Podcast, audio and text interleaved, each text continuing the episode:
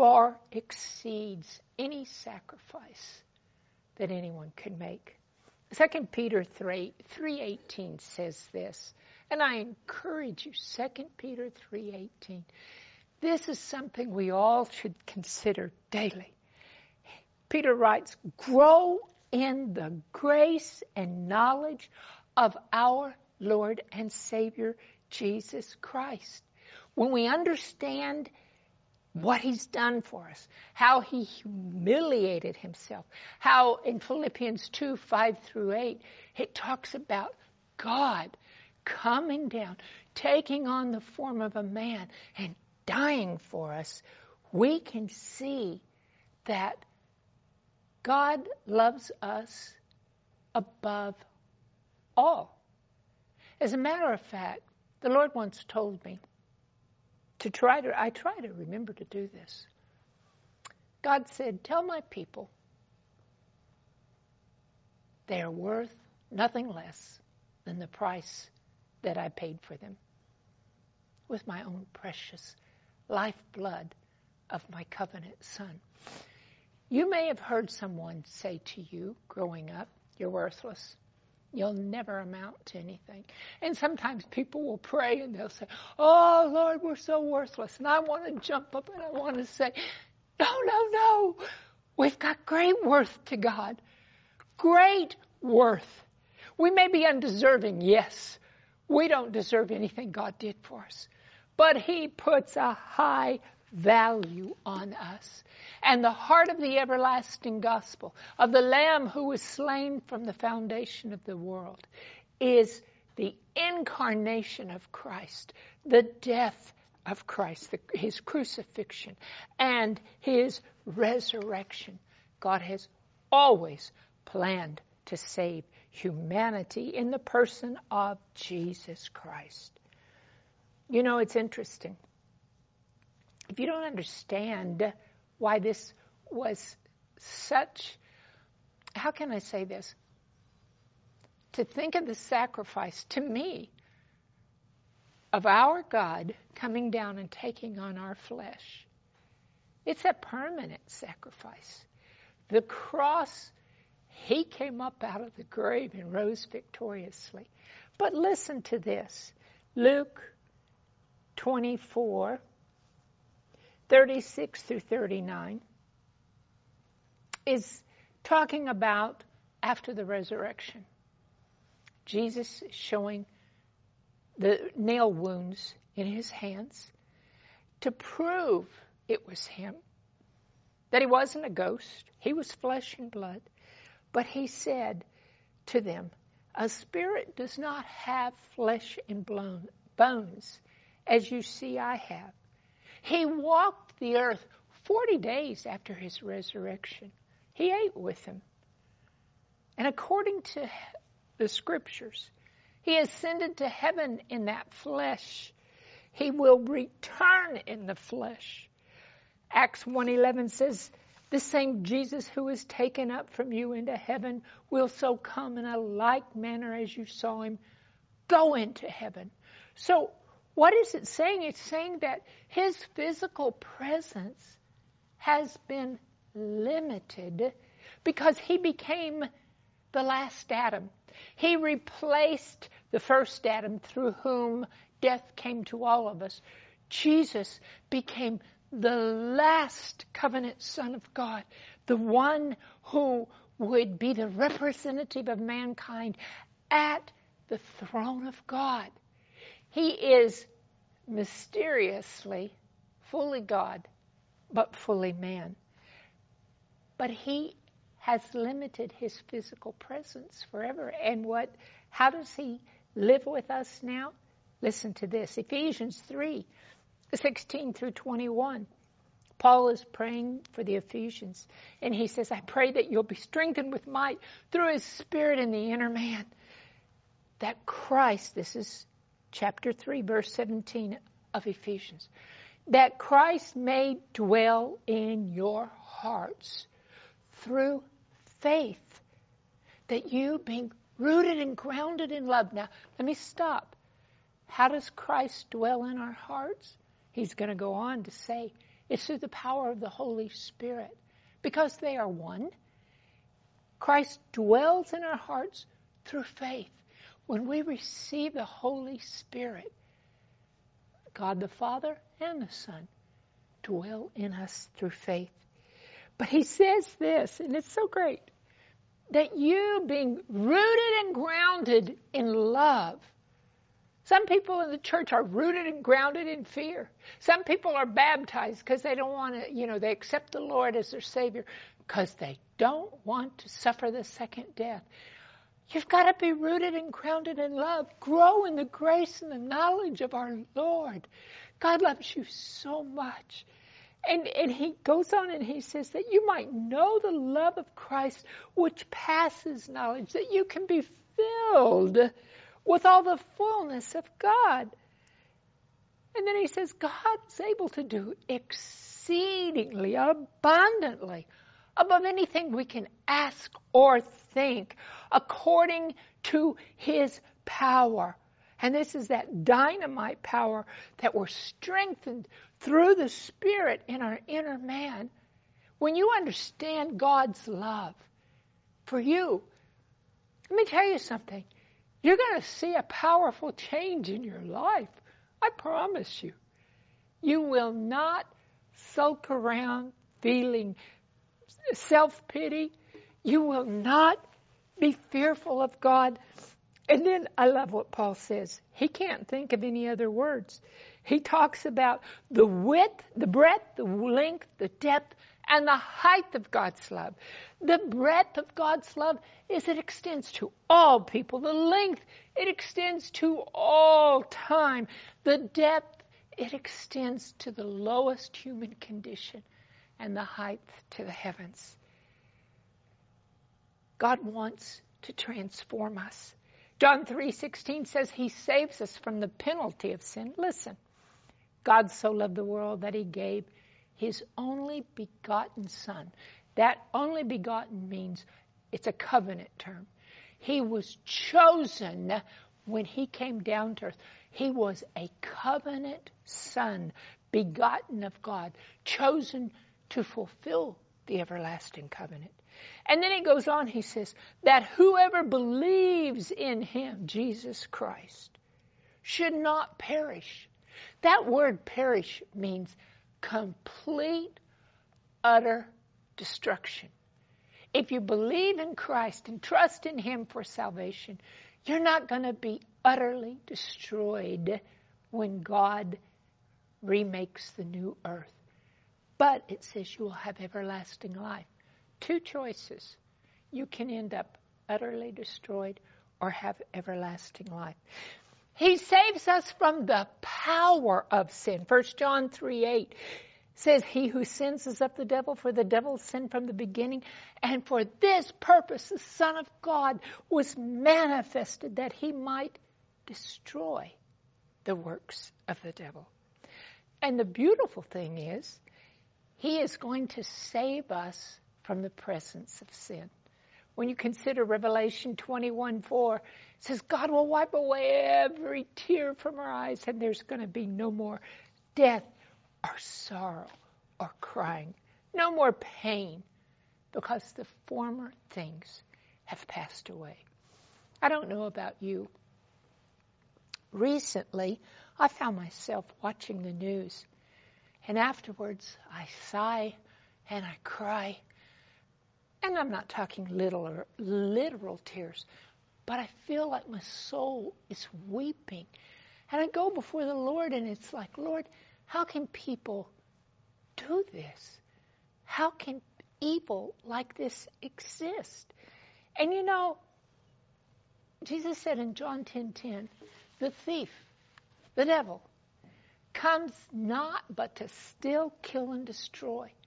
But then he says, I've come that you may have abundant life. Satan is the one who operates by the love of power. God's kingdom operates by the power of love. So, when we consider the Ten Commandments, I just want to say something. The Ten Commandments are God's law of love. The first four are about love to God. The next six on the second tablet are about love to mankind. And some people see that as being a restriction. I don't. When I look at the commandments, I think of God has has kind of hedged me in to keep me on that narrow path of life, but He lets me run freely. He enlarges my steps, and I have this abundant life living within the parameters of His Ten Commandments. Isaiah 48:18. Listen, you can get the point of God, His heart, His motivation for giving us His commandments. It's not that God's up there saying, all right, do it like this. No, that's not our God. Listen to His heart. Isaiah 48:18. Oh, that you had heeded my commandments. Then your peace would have been like a river, and your righteousness like the waves of the sea. God wants you to experience peace, that perfect sense of being settled, of being secure, of being comforted. He wants peace for you, and He wants righteousness for you. In fact, He imparts His righteousness to us when the Holy Spirit is living in us. And Christ's righteousness is actually imputed or credited to our account. God is not a God who is restrictive and stern. God is a God that everything He does is motivated by love. Everything He does is for your eternal benefit. Because our life here on this earth is a vapor. It's just a split second on the line of eternity. God wants you in heaven. He wants you to be on the earth made new. Romans 5 8 says God demonstrates his own love for us in that while we were still sinners, Christ died for us. Do you think you are unworthy of God's love? Think again. God can't help but love you. That's who He is. And why wouldn't we trust a love like that? We've got to know God to recognize His call on our lives. We need to surrender. But we also need to recognize His infinite knowledge. You know, we we think we're pretty smart. We think that uh, it all started in the Garden of Eden. The fruit of the knowledge of good and evil. Just one fruit. It wasn't some black fruit, some red fruit. One fruit. The point is the knowledge. God didn't want us to experience evil. But as soon as we choose the fruit from that tree, as soon as we say, I'll be my own God, I'll decide what's good for me, I'll decide what's bad for me, then we're going to experience the consequences of evil. God has an intelligence and a power that is superior to ours. Isaiah 55 9 says this. This is God speaking.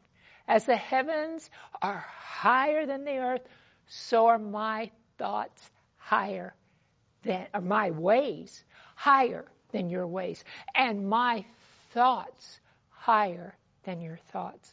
I want to tell you something.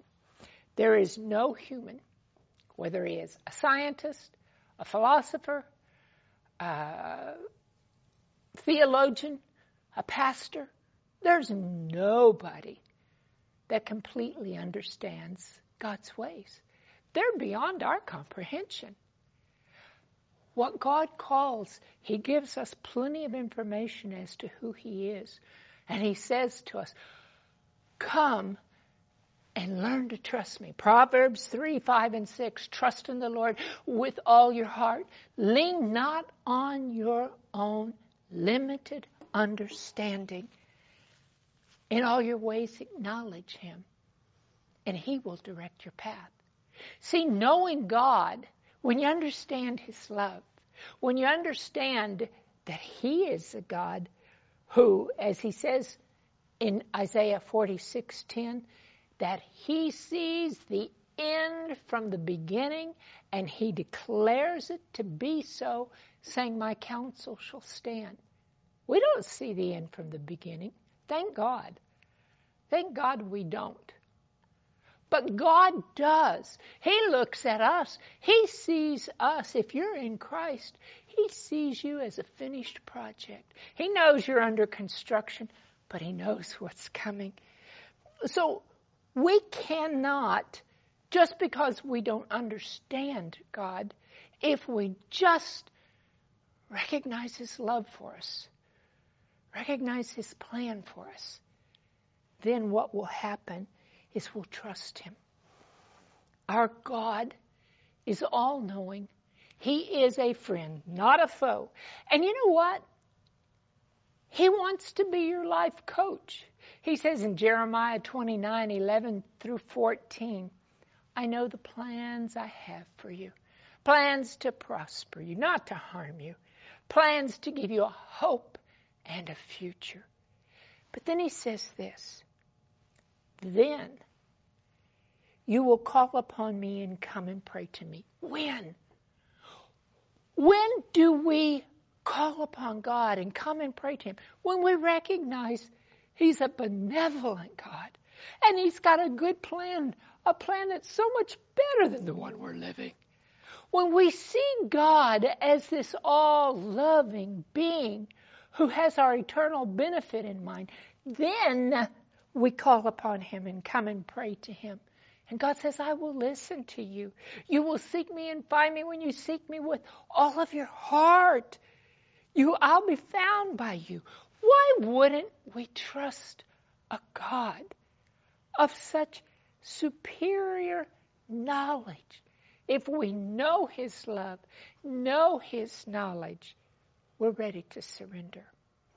But there is a third thing I want us to consider in our short time today. We need to recognize God's exceedingly great power. His power is limitless. In Isaiah 46, 9 through 10, he says, Remember the former things of old, for I am God and there is no other. There is no other God. He says, I am God and there is none like me. Any other God is a counterfeit set up and established, I'll say, by Satan. He says, I declare the end from the beginning and from ancient times the things to come. God will accomplish His will in every situation. You can't thwart it. But He will never force you. God's power is creative. The word in the beginning, when God created, it's bara. And it's only used of God. God can create something out of nothing. Our creativity, we're using things that are around us. But all the heavens and the earth were created by God, who became a person. Listen to this. I love it.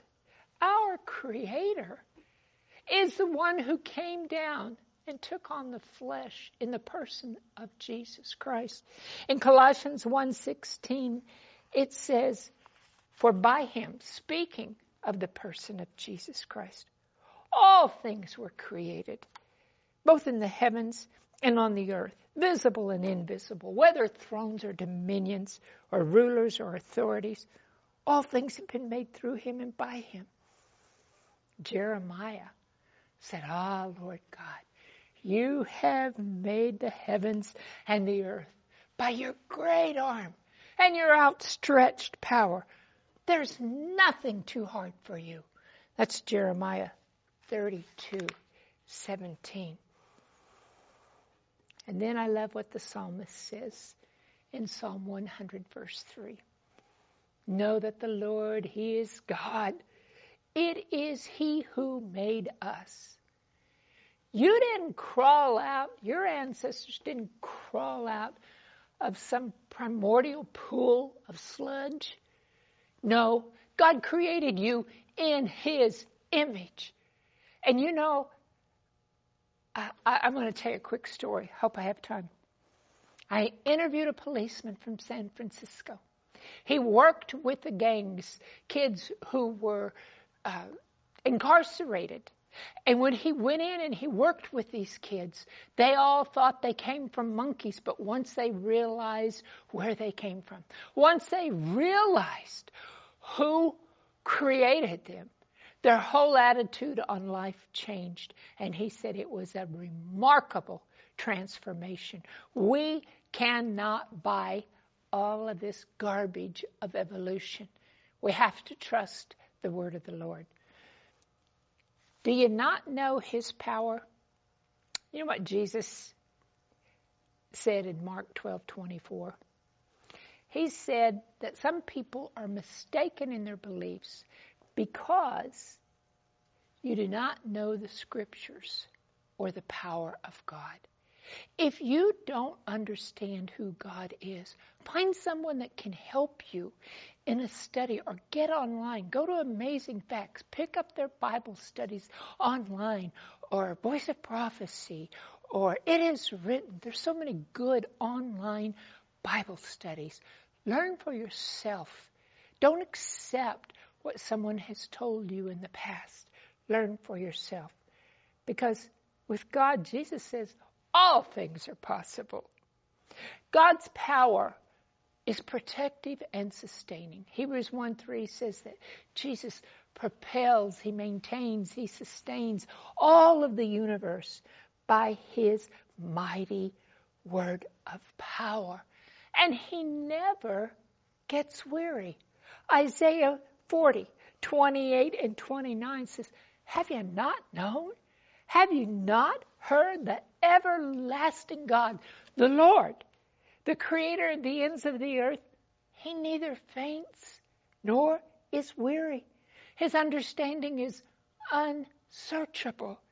He gives power to the weak and to those who have no might.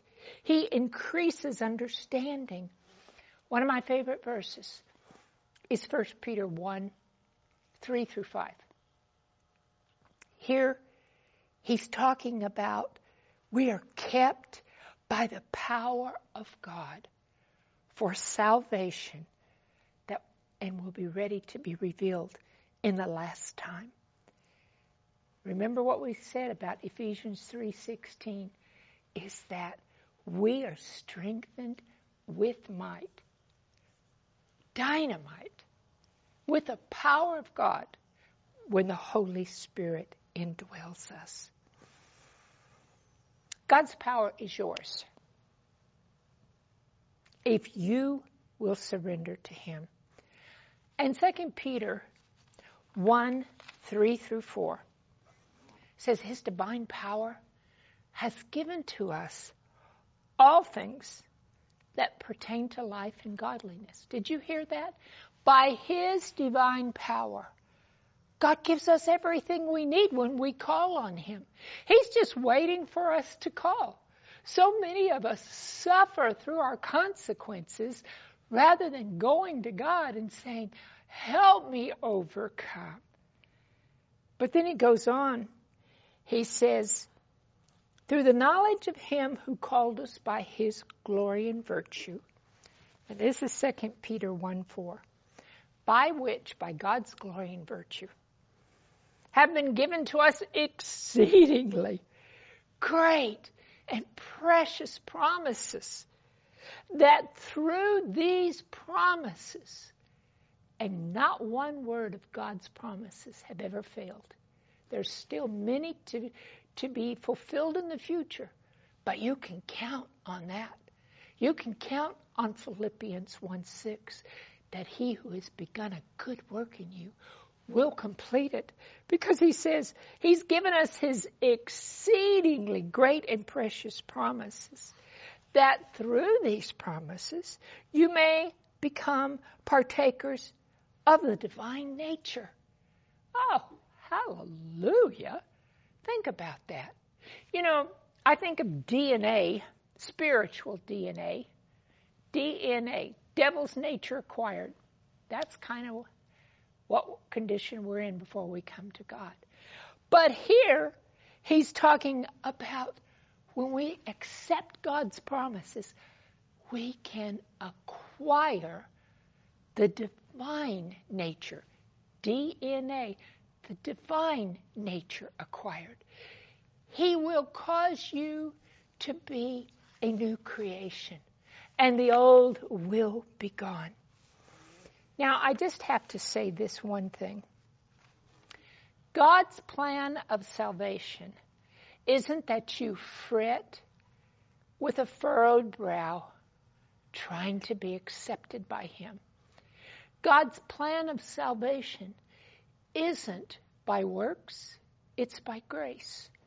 And He will empower you to do the good works He created you to do. Listen to what Jesus said in Luke 18 17. He lets us know that God's plan of salvation is a life of total dependence upon God. Luke 18:17 Assuredly I say to you whoever does not receive the kingdom of God as a little child will by no means enter it. You know what? Children have no resources of their own. They live in a state of trusting dependence. And we've got to abandon our pride and depend on our God.